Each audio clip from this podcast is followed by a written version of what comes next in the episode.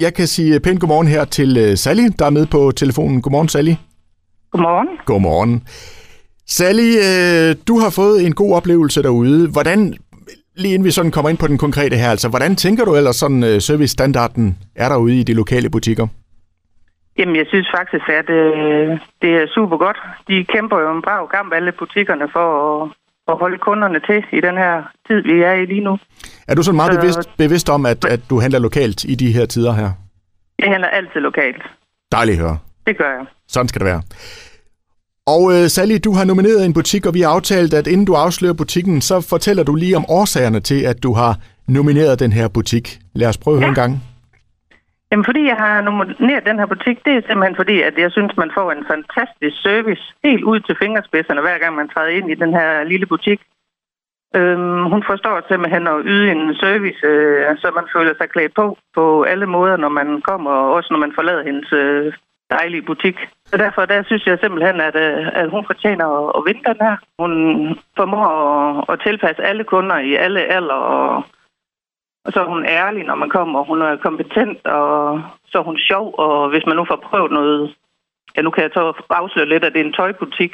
Ja. At hvis man nu får et eller andet tøj på, der ikke lige er helt smart, så siger hun i hvert fald, det der, det er måske ikke lige dig.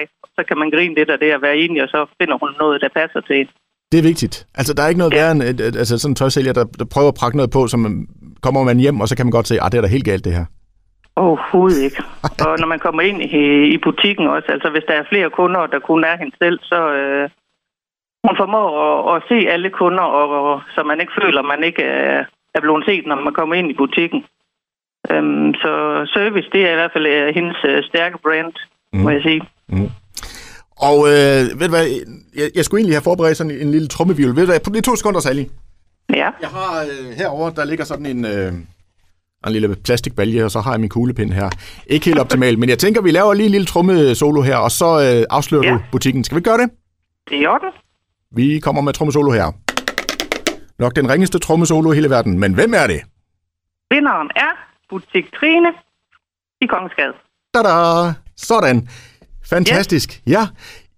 Ja, og det er, altså, du har jo været inde omkring det hele, ikke? Altså, og det er jo bare dejligt at komme ind i sådan en butik, hvor man virkelig føler sig velkommen. Og det er det bare. Mm.